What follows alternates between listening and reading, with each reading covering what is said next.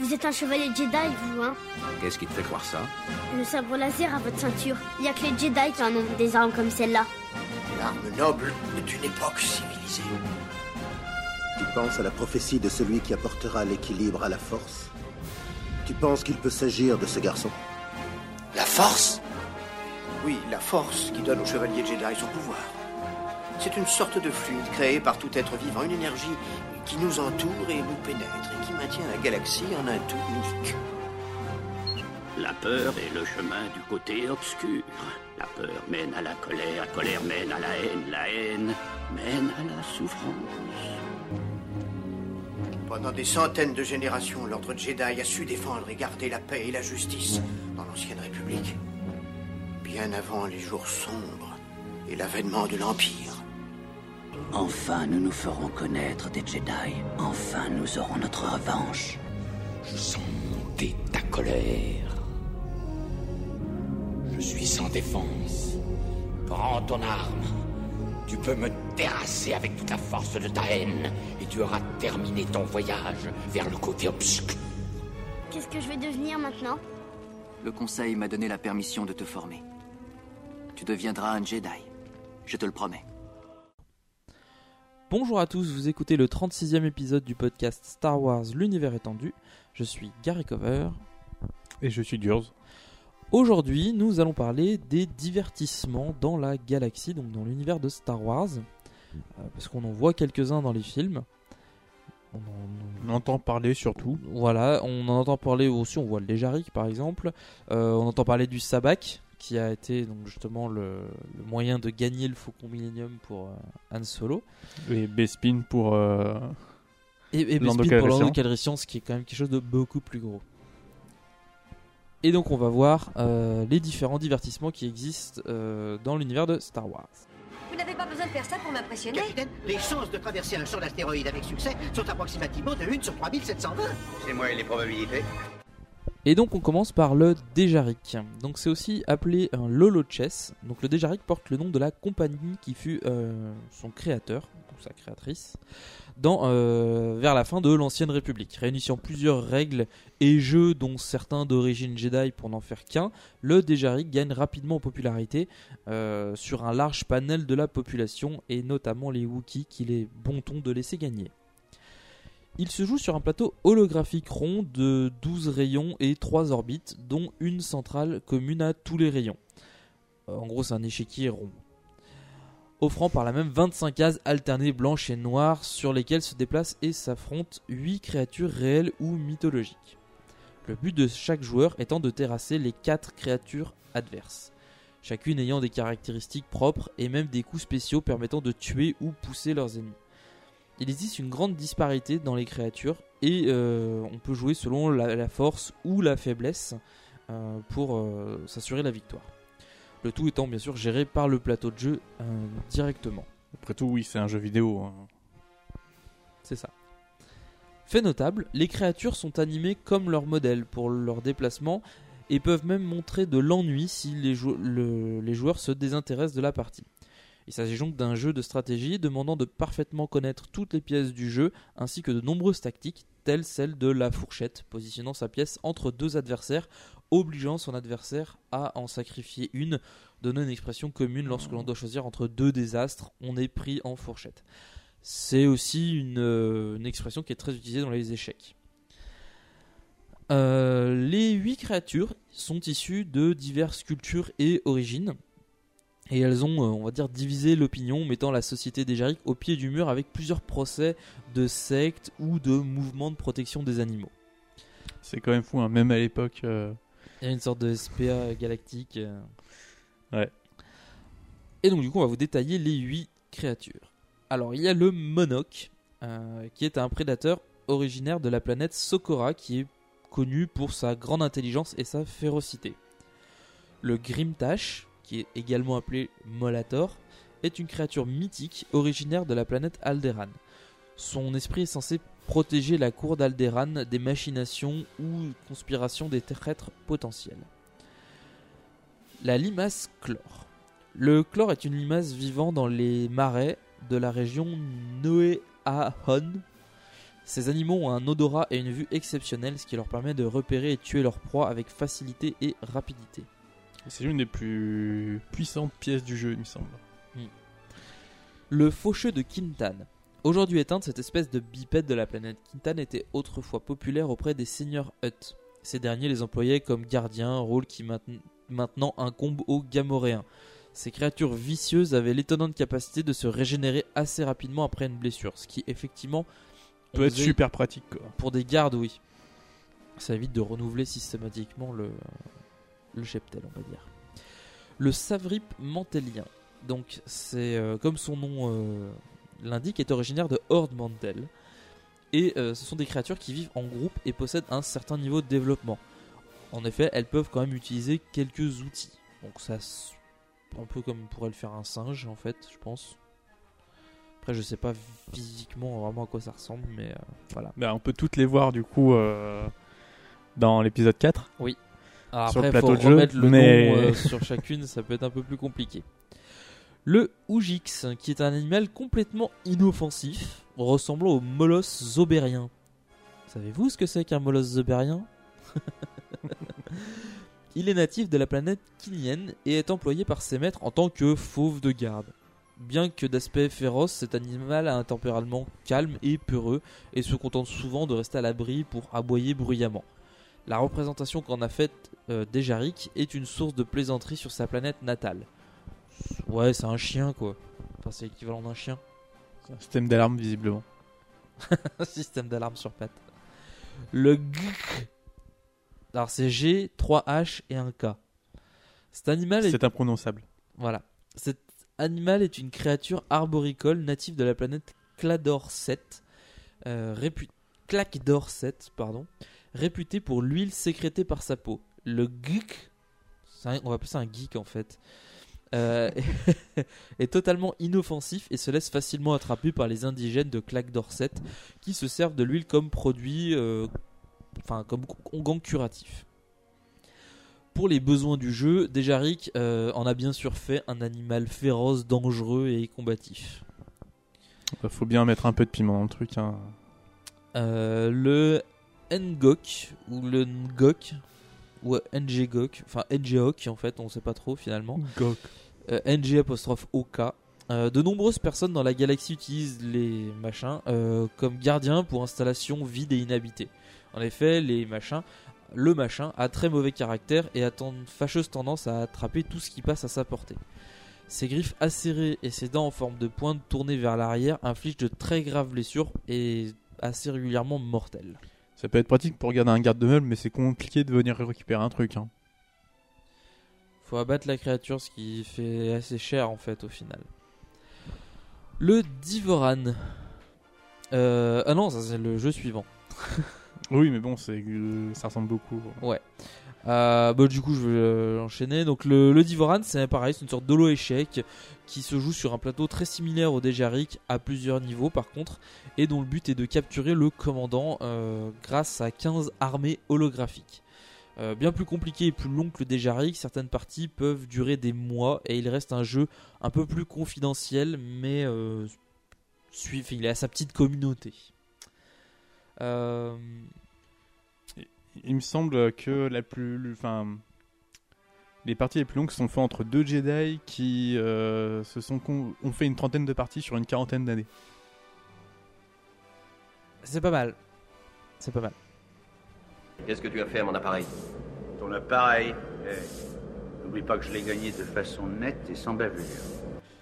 Maintenant, passons du coup au jeu de cartes avec ben, le Sabak, euh, très connu du coup dans dans l'univers étendu, parce qu'on en parle énormément, notamment avec euh, Lando et, et Han Solo. Alors le Sabak est vraiment le jeu de cartes le plus populaire de la galaxie. Il n'y a pas un casino sans une table de Sabak et de nombreuses personnes telles que bah, Lando Calrissian peuvent y avoir une carrière professionnelle tant les compétitions et les paris peuvent y être importants. Euh, mise variant beaucoup selon le moment, du coup on donne quelques crédits pour les parties, on va dire, euh, entre amis, à des planètes entières. Je, je- je crois que Han Solo gagne la planète d'Atomir euh, au Sabak. c'est ça exactement. Et en passant, du coup, ben, par exemple, Jabba the Hutt avait l'habitude de parier des esclaves.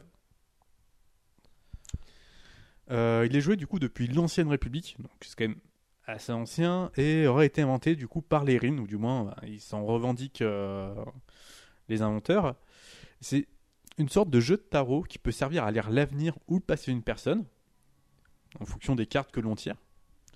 Et il finit du coup par devenir euh, le jeu populaire qu'il est aujourd'hui, malgré une certaine complexité de règles. Ce qui est peut-être en fait apprécié d'ailleurs. euh. Comprenant du coup de nombreuses variantes plus ou moins répandues dans la galaxie, c'est une sorte de mélange entre le poker et le blackjack qui possède toutefois un set de règles euh, utilisé dans la plupart des tournois. Alors attention, c'est les règles. Le, jeu, le, jeu, le jeu se joue avec un set de 76 cartes holographiques euh, pouvant changer de valeur au cours de la partie, allant de 1 à 11 avec 4 figures le commandeur, la maîtresse, le maître et l'as, selon 4 types de cartes. C'est un peu comme nos couleurs. Ici, on a les sabres, les portées, les flasques et les pièces, comme le 8 de portée ou la maîtresse de pièces. Ainsi que 8 atouts en double. C'est- C'est ces 8 cartes qu'on voit deux fois. Euh, Il y a tous les noms, mais je les ai pas. Toutes les cartes euh, peuvent avoir des valeurs négatives ou positives, ou choix du joueur. En gros, c'est le joueur qui va choisir. Mes flasques vont être négatives ou positives. Voilà. Euh, Le but, du coup, est d'atteindre la valeur la plus proche de 23 ou moins 23, sans la dépasser, avec la somme des cartes de sa main, ou l'idiot, 1, 2 et 1, 3.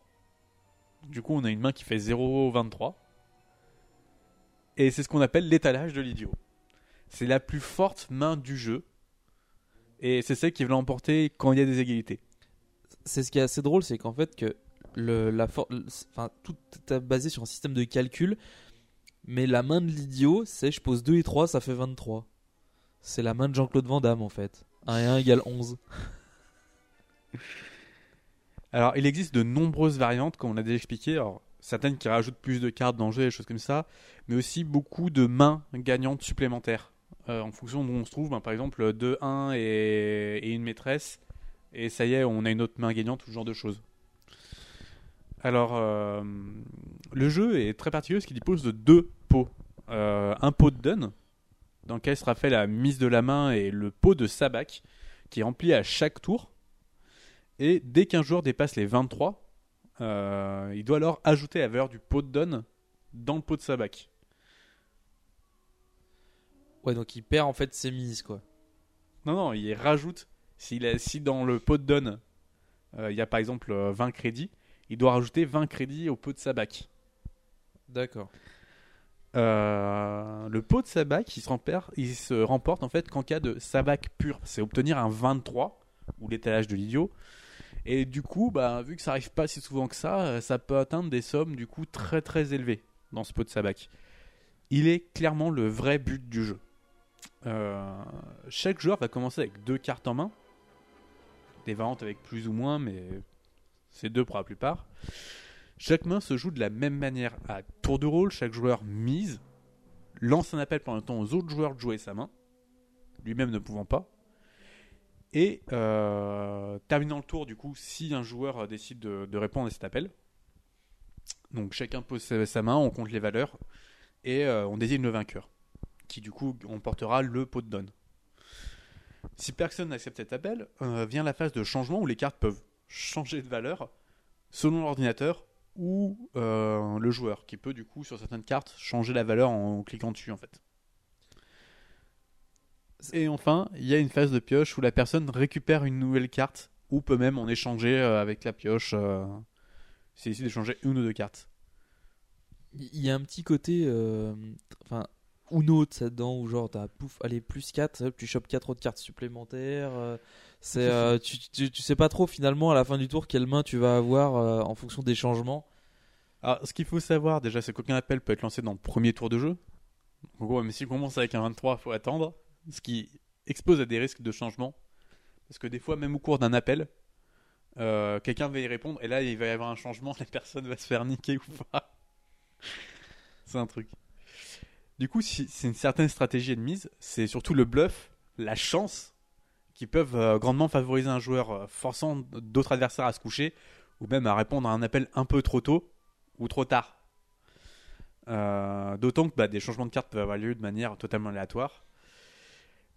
Toutefois, la plupart des tables professionnelles qu'on trouve dans les tournois vont posséder un, champ qui va empêcher euh, les cartes de changer. Donc, en gros, une fois que la personne a posé son jeu sur la table, les cartes vont pas changer comme ça. Donc, ça permet quand même de euh, garder un certain contrôle. Mais si on peut désire qu'elles ch- qu'elles changent, on peut les garder en main pour les forcer justement, euh, pour forcer sa chance. Il y a une version du coup bien plus ancienne que, que le Sabak, qui est le Pazak, qu'on retrouve dans, euh, Dans les jeux Night of the Old Republic. Voilà. Et il y en a une autre qui est plus confidentielle et beaucoup plus recherchée visiblement que le, le Sabak. Et pourtant, déjà, le Sabak est compliqué. Qui s'appelle le Jabak. Mais euh, elle se voit quand même vachement peu, quoi. Le, le Sabak- Hutt? Non. Zut. Mais en tout cas, euh, voilà, il y a euh, le Sabak qui reste bah, le le l'un des jeux le plus joués de, de la galaxie. Plus puissant tu es devenu d'un coup. Le côté obscur, je perçois en toi. Alors, ce nouveau jeu fait des émules sur la planète Ugmul, euh, mais euh, c'est euh, c'est assez bizarre en fait comme concept. Alors en fait, ça s'appelle la course de blob. Et le blob est une sorte de créature gélatineuse déformable, euh, très prisée comme animal de compagnie dans toute la galaxie, principalement sur Ugmul quand même, et euh, aussi comme sujet d'expérimentation pour la recherche. Parce que de fait, ils peuvent se scinder en deux, fusionner. Enfin, ça reste C'est une des créature. slimes. Ouais, c'est ça. C'est ça reste une créature assez étrange. Et bien sûr, il ne fallut qu'un pas pour leur trouver une adaptation sportive. Ce sport n'est présent donc que sur la planète Ugmul et euh, consiste à hisser des blobs sur des pentes glissantes. Donc déjà pour leur faire prendre de la vitesse et euh, parce qu'en gros, ils, c'est comme s'ils roulent en fait. Et après, ils peuvent, doivent se déformer eux-mêmes pour franchir des obstacles. Alors, le sorte d'arène où on fait des courses s'appelle des blobodromes, ce qui rend le truc encore plus ridicule. Mais c'est logique. Mais voilà. Et euh, voilà. Et donc ils doivent absolument se déformer. Donc ça peut être euh, s'étirer, s'aplatir, euh, se, se réunir C'est en des forme slimes, de quoi, ça- ça change de forme. Voilà. Euh, tout en gardant. En fait, et le le but est de, donc de franchir la ligne d'arrivée tout en respectant certaines règles. Alors il y a deux règles principales. Deux blobs qui fusionnent sont disqualifiés. C'est-à-dire que, en gros, deux blobs qui vont se retrouver sur le même obstacle ont un risque de fusionner et à ce moment-là, bah, c'est foutu pour les deux joueurs. Euh, et un, un blob doit arriver entier, donc en gros sans laisser des morceaux derrière lui. Genre le truc qui laisse traîner ses- sa, sa jambe ou. Voilà. Euh, de ce fait, il est très rare qu'il y ait un gagnant. Alors, on pourrait se dire, ouais, mais du coup, il n'y a personne qui s'intéresse à un sport, il n'y a pas de gagnant. Eh ben, c'est complètement faux. Parce que, euh, du coup, les mises sont extraordinairement élevées. Parce que les, les gens, il y a vraiment des gros fans de ce jeu-là. Et ça attire encore plus les joueurs parce que les gains sont tellement importants que, que suffit de mi- miser un Mais c'est sûr petit que peu. là, on est plus sur une chance pour 10, on est sur. euh, c'est du 1 mille, sur quoi. 40. et du coup, forcément, chaque somme investie devient une, euh, une victoire euh, peuvent qui peuvent permettre de changer de vie, quoi. Et donc la capacité et ça fait donc euh, énormément tourner l'économie de la planète Ugmul parce que euh, la capacité des blobs donc à se déformer pour les courses, ça fait une attraction très euh, touristique et très euh, très sympathique. euh, Qui n'a jamais envie de voir une course de blob, quoi. Est-ce qu'un de vous a déjà assisté à une course de modules? Il y en a sur Malastar. Ça va très vite, c'est très dangereux. Bien qu'il existe du coup d'autres jeux à travers la galaxie, hein, euh, on va bah, du coup maintenant passer au sport. euh, et notamment ben, au sport mécanique. Ces sports mécaniques, ça commence par la course de pod. Donc euh, elle tire du coup son origine bah, des courses de chars tractées par des animaux, telles qu'on pouvait le voir bah, dans l'Empire romain avec euh, course de chars quoi. Mais l'évolution des technologies a depuis bien changé ce sport, offrant des mécaniques de plus en plus puissantes et rapides, jusqu'à l'arrivée du pilote Gustav Wembus, qui entra du coup dans une course sur un prototype créé par l'ingénieur euh, Phoebos, pour donner du coup le pod racer actuel. Donc un petit pod tiré par deux moteurs surpuissants. Euh, cet ingénieur, d'ailleurs, a maintenant un mémorial à son nom sur Malastar. Là, du coup, la première fois où ils ont fait courir ce, ce vaisseau bizarre. du coup, un pod racer euh, maintenant est généralement composé ben, d'un petit poste de pilotage très léger, maintenu en suspension par une, à une faible distance du sol, et tiré par une ou deux paires de propulseurs.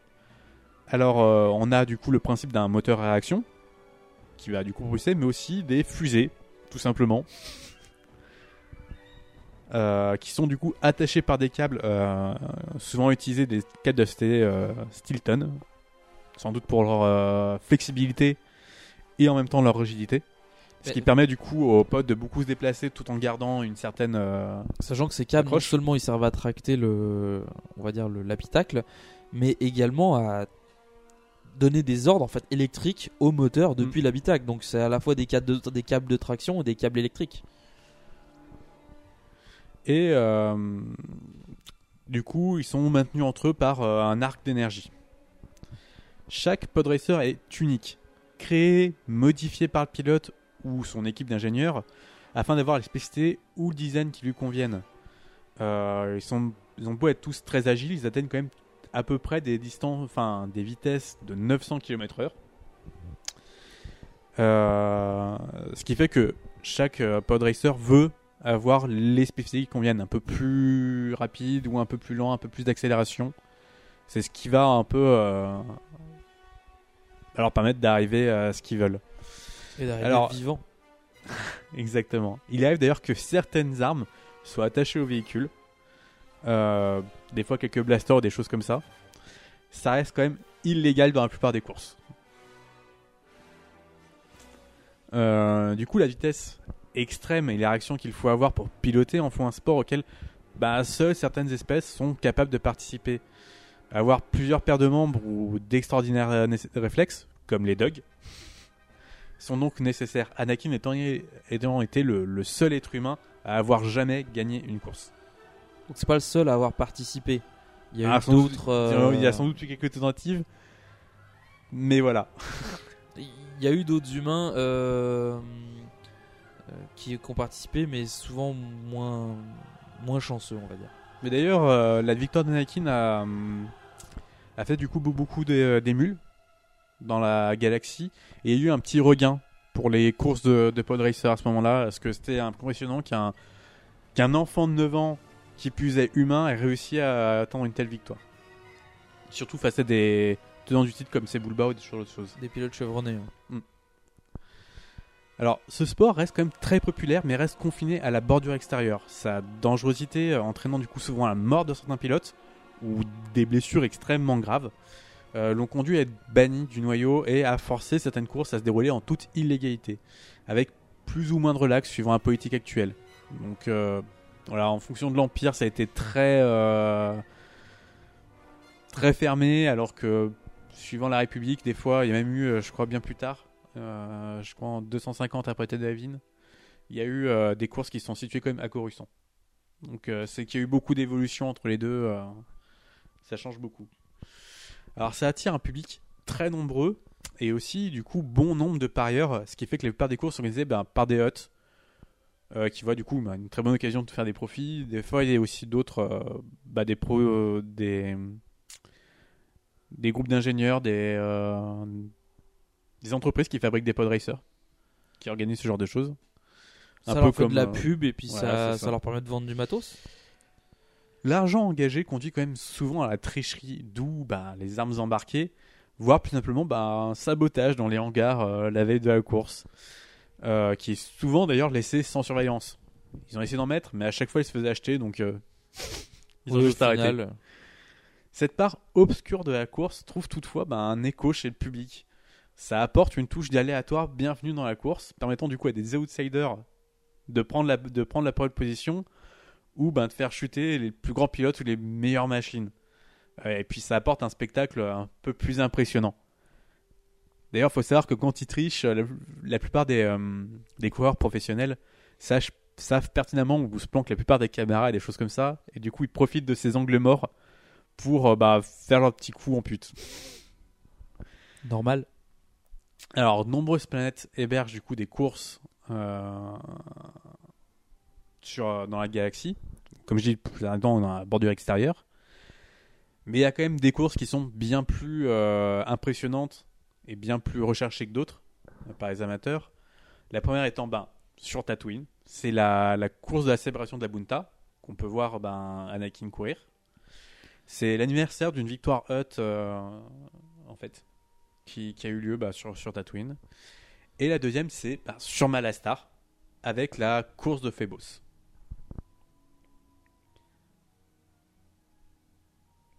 Voilà.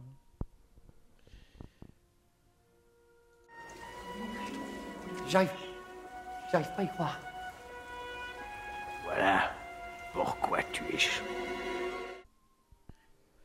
Euh, après, il y a eu du coup une évolution des courses de pod, on va dire, parce que c'est une course quand même qui est très similaire. C'est des courses de fonceurs, ou le swoop, euh, qui est énormément prisé par certains gangs comme les Vulcains Noirs ou les Becs cachés de Taris. Donc, euh, contrairement aux pod racers qui sont conçus du coup euh, A à Z pour la course et pour leur puissant moteur, les swoops, les fonceurs sont de petits véhicules monoplaces standards qui ont subi quelques modifications. En gros, ce serait presque des trucs de tuning. Ouais, non, mais c'est clairement ça en fait. Et euh, du coup, les soupes sont des sortes de, de motojets très prisés des gangs. Euh, ben, ce qui en fait du coup un peu des, des sortes de gangs de, de bikers. Tandis que les fonceurs ressemblent plus à des sortes de speeders monoplaces. Ça va quand même, même si c'est plus ouvert, ça va quand même relativement vite. Il me semble que j'avais vu euh, 600 km/h. Euh, ouais. Ça doit, sou- ça- ça doit beaucoup dépendre des véhicules et des courses qui sont engagées. Alors les courses de soupe, oui et non, parce qu'en fait les courses de soupe c'est simplement c'est équivalent de courses de moto en fait, ni plus ni moins. Le but c'est pas spécialement la vitesse, ça va être euh, même si forcément une moto jet va quand même relativement vite par rapport à une moto classique, euh, mais euh, c'est surtout plutôt des courses d'obstacles, éviter des trucs. c'est pour ça que ça se rapproche assez bien de la course de pod euh, avec des, euh, des passages sinueux, des trucs comme ça. Alors que les fonceurs, ça sera plutôt de la ligne droite et le but, ça va faire de, de l'optimisation de vitesse, c'est-à-dire prendre des accélérateurs, euh, ne pas se prendre des obstacles, mais plutôt généralement. On en approche ligne plus du dragster pour les pour C'est les- ça. c'est les exactement fonceurs, ça. Donc euh, les courses de, de fonceurs en fait sont, euh, sont visibles dans toujours les Knights of the Republic, euh, notamment le 1. Je sais pas s'il y en a, dans- je crois pas qu'il y en ait dans le 2. Si, il y en a dans le 2, mais euh, euh, voilà. Bah, c'est vrai que. KOTOR a apporté énormément de contenu à univers étendu. Je le répète souvent, tu es le Jedi le plus doué que j'ai jamais rencontré. Merci, Excellence. Je te vois devenir le plus grand de tous les Jedi, Anakin. Plus puissant même que Maître Yoda. Et donc, on va terminer cette, euh, cet épisode avec le Hut Ball. Donc, c'est encore quelque chose introduit avec la série euh, des, euh, des euh, Knights of the. Old Republic. Voilà, c'est The Old Republic. Donc, le Hut Ball est un sport très violent qui démarra quelques temps avant l'attaque du Second Empire Sith. Euh, c'était assez anodin à l'époque et c'est vraiment durant la guerre en fait qu'il a pris son essor avec une grande quantité de, soldats, de mercenaires et de chasseurs de primes qui ont pris part à ce, sport. La neutralité du cartel des Hutt dans la guerre entre les Sith et la République fit bien sûr que euh, autant les républicains que les Sith pouvaient participer, euh, souvent quand même dans des équipes adverses.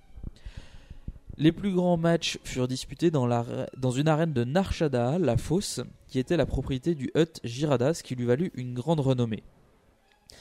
Alors globalement, au niveau des règles, un match de Hutt Ball voit s'affronter deux équipes de 8 joueurs qui doivent récupérer la balle au centre du terrain et l'emmener dans le but adverse. Les actes de violence envers l'équipe adverse font partie intégrante euh, du spectacle. Ça m'étonne pas que c'est eu du succès. Voilà. Globalement, tous les coups sont permis, sauf de euh, taper la balle avec le pied, car c'est un manque de respect envers les Hutt qui n'ont pas de jambes. je, je trouve cette idée juste magnifique de dire qu'on n'a pas le droit d'utiliser ses pieds parce que les Hutt n'en ont pas. C'est ça. Euh, pour éviter l'anti-jeu et rendre la partie un peu plus rapide et plus intense, la balle est munie d'un dispositif explosif qui peut être actionné par l'arbitre si une équipe garde trop longtemps la possession. Ce qui peut, on va dire, forcer Ah, la qui- remise en qui jeu oblige à- faire des passes et à à, tourner et la balle. Ouais, C'est ça. On peut pas, euh, peut pas bloquer le score. Euh, L'arène est aussi très personnalisable selon le degré de sadisme de son propriétaire. Elles sont quasiment toutes équipées d'un chemin principal relativement dégagé euh, et de plusieurs euh, chemins annexes, mais qui eux par contre sont parsemés d'embûches, souvent des pièges mortels. Euh, donc ça peut être euh, des, euh, des lasers, des, des tourelles de défense, des, Des lance-flammes. des lance-flammes, des bacs d'acide aussi. Ça peut aller vraiment très très loin. Parfois, un obstacle bien utilisé peut devenir un avantage pour piéger un porteur de balles ou à l'inverse semer ses poursuivants. Le sport était tellement populaire que même certains arbitres purent se faire un nom et leur présence seule pouvait attirer le public. Ce qui est quand même euh, intéressant à noter que. Bah, c'est qu'en gros, euh, est-ce qu'un ar- un arbitre, on va dire, avait l'explosif facile ou pas? Sans doute.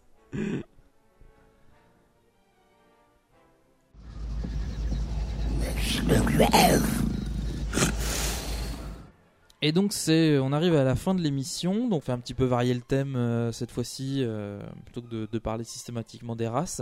Si vous avez d'autres idées de ce type-là, n'hésitez pas à nous les communiquer, donc sur Facebook principalement, éventuellement sur Twitter ou euh, sur le sur le blog. Vous en Donc, faites euh, pas, on va quand même continuer les races aussi. hein. Voilà, il y en a plein qui sont déjà écrites, il n'y a pas de souci pour ça. Euh, et puis pour nous, bah, on vous donne rendez-vous euh, dans un mois pour un nouvel épisode. À dans un mois Ciao. alors. Au revoir.